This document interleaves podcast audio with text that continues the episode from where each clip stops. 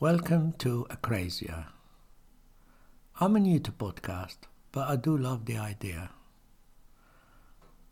I am Ross Miles. I live in Essex, England. I have written a sci fi fantasy called Turik, a planet inhabited by a creed that was tempted to change other planets' fate and how far their temptation will lead them. I have also written a romantic novel called Voiceless Naivety, a story where I try to say if the incomprehensible happens, then that fact has to be understood because it is an important module in the course of love, if love is what you want. I have also few manuscripts for theatrical plays in my laptop drives, but we are in a pandemic, so they might stay there for a long time. I might turn them into a podcast sometime in the future. Who knows? Sudden changes brought on by the first lockdown in March last year forced me to abandon writing. On rare occasion, when I faced my laptop at home, nothing worth writing down came to mind. I wondered if I were facing my first writer's block. And that's what I, I got interested in podcasts. And I'm back writing to prepare enough material for my first attempt. In my channel, I will be only expressing my thoughts as a novice. Sometimes I wonder if podcasts are just another form of uh, preaching the established yarn maybe. And who cares? There must be uh, millions of other people looking for something more than that. And for those who looking who are looking for something more than that in a platform like podcast, I hope they enjoy free thoughts and the dynamics of free thoughts and the beauty of free thoughts. Why did I choose to call my channel Acrasia? Well, we're living in times when it is better to toe the established line than stick to our judgment. We have to overlook pollution, for example, because we need a job. We have to look away from the horrors of wars because selling weapons is profitable business. We have to endure lies from our supposedly trusted news channels just so they could silence any dissent. So crazy it is.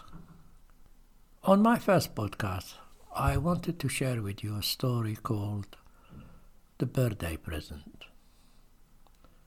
You can listen to it as a bedtime story with your children, or just enjoy it while you are driving.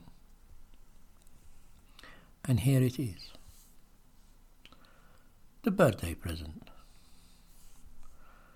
Long, long time ago, a young boy wanted to get his mum a birthday present. She was sad and worried because his dad had gone to hunt with a group of men from his tribe, and they were expected to be back a week or so ago, but they have not showed up. The boy was having a stroll around the market when he heard a storyteller talking about a winter flower in the woodland nearby. And he also held a painting of the mystical flower. The boy was fascinated by its beauty. The following day, he set off to search for the winter flower because he thought it would make an ideal birthday present for his mum. He looked for it all day long and he couldn't find any. He sat down near a tree and rested his back on its trunk. He didn't want to go home empty handed, but he had looked everywhere for the winter flower with no avail. Suddenly, a big white rabbit popped out from a hole in the ground and stared at him. Why are you sad? she asked. The boy told her his reason, and the rabbit really wanted to help him out. Follow me, she said, and she disappeared back in her warren. The boy looked in the hole and was not convinced he should go in after her. The rabbit popped out from another hole. I thought you were following me. The boy ran to her, and by the time he got there, the rabbit came out from another hole in the distance. The boy started to laugh and kept following her until they reached a thicket. There is a magic flower in the middle of that thicket. You go and get it. I'll wait for you here, said the rabbit. The boy went on his knees and looked through the thicket. He pushed some branches out of the way and saw a magnificent pearly white spherical shaped flower, just like the one he saw in the painting. He stretched his arm and he was barely able to grab its stem. Then stretched a bit further just to get a better grip on it. And finally, the flower was in his hand. He was so happy. The rabbit led him back where she met him, and he got home from there just before dark.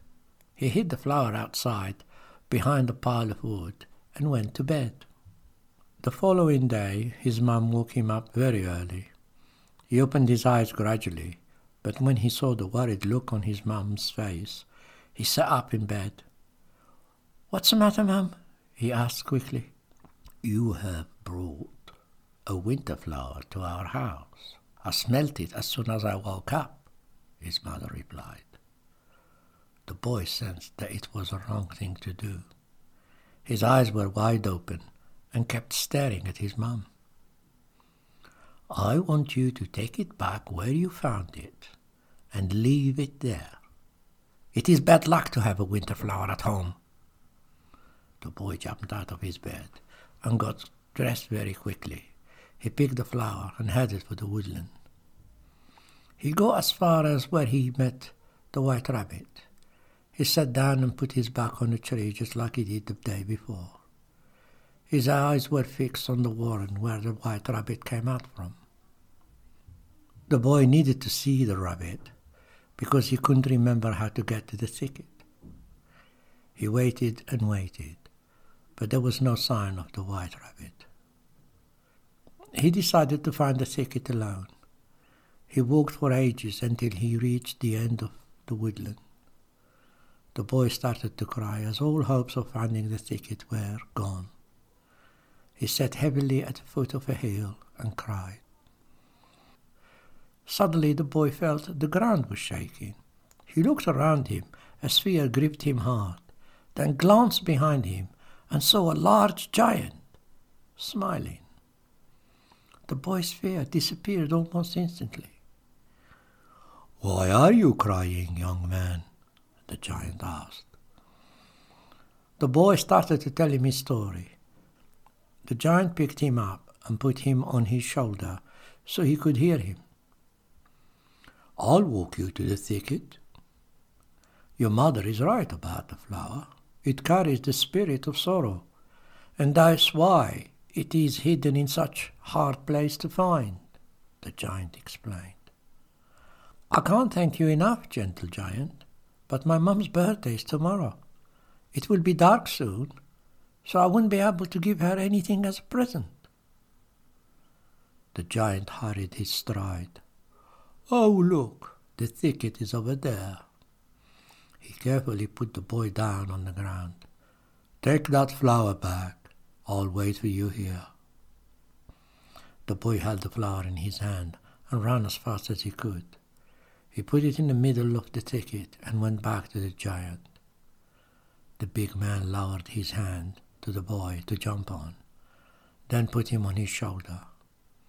Hold on tight, I'm going to run back to my hill, the giant said. Oh, but I want to go home, said the boy. I'll take you there, don't worry, the giant promised. The boy gripped the giant's skin as hard as he could The giant ran fast, and the boy had to hold even tighter. He was relieved when they reached the hill because the giant started to walk as he climbed. I'm going to take you to my home, said the giant. The boy remained quiet. Suddenly, he saw a colorful clearance in the middle of a cluster of tall conifer trees. What is that? the boy shouted with surprise.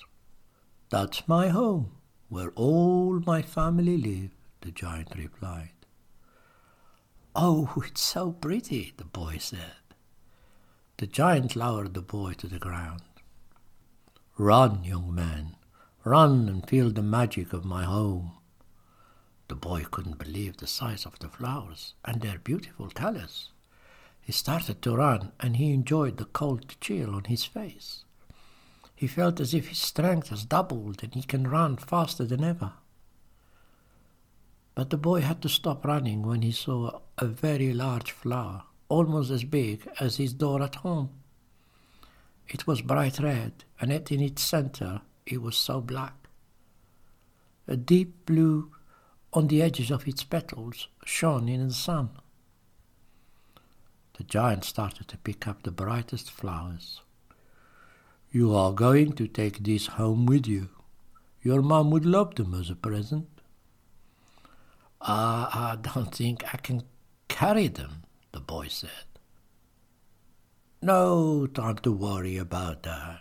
Jump on my hand and let's get you back home before it gets too dark. The winter sun was setting fast. By the time they got to the edge of the boys' village, it was pitch dark. Run to your home. I have put some magic on the flowers, so they feel light in your arms. The boy was all smiles. Thank you, Giant. Thank you so much.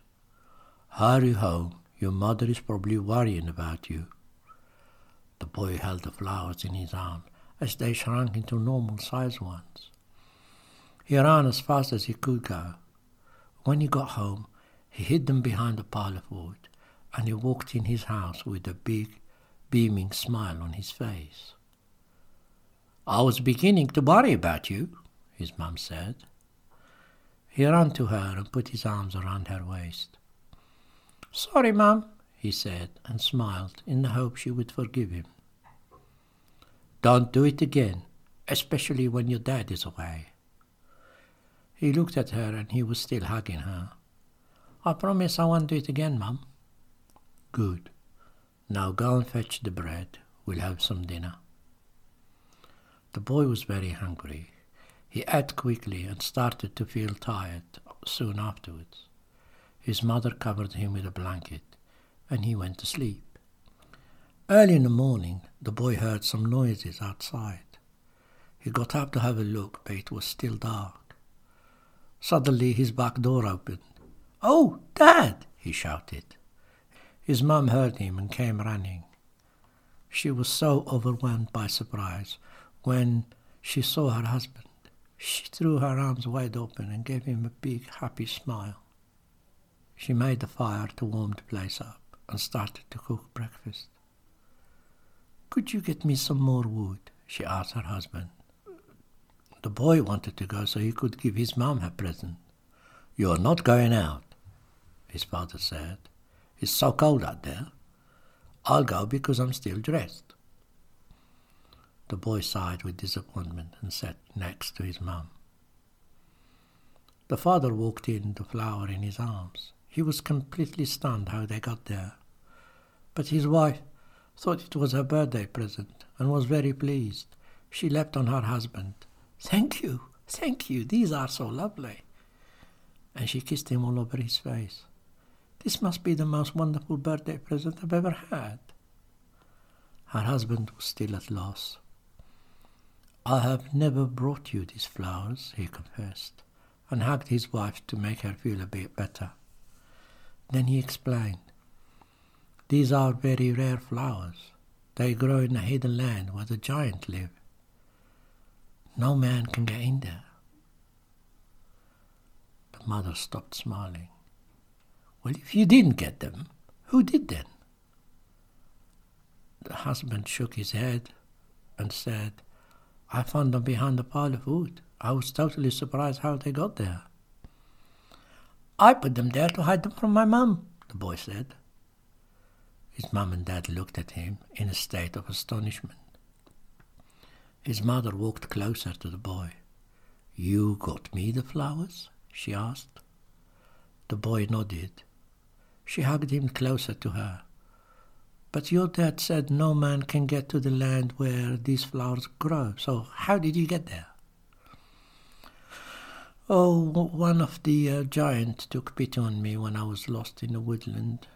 He helped me find a thicket to return the winter flowers. And when I told him I was looking for a present for my mom, he took me to his home and gave me these flowers.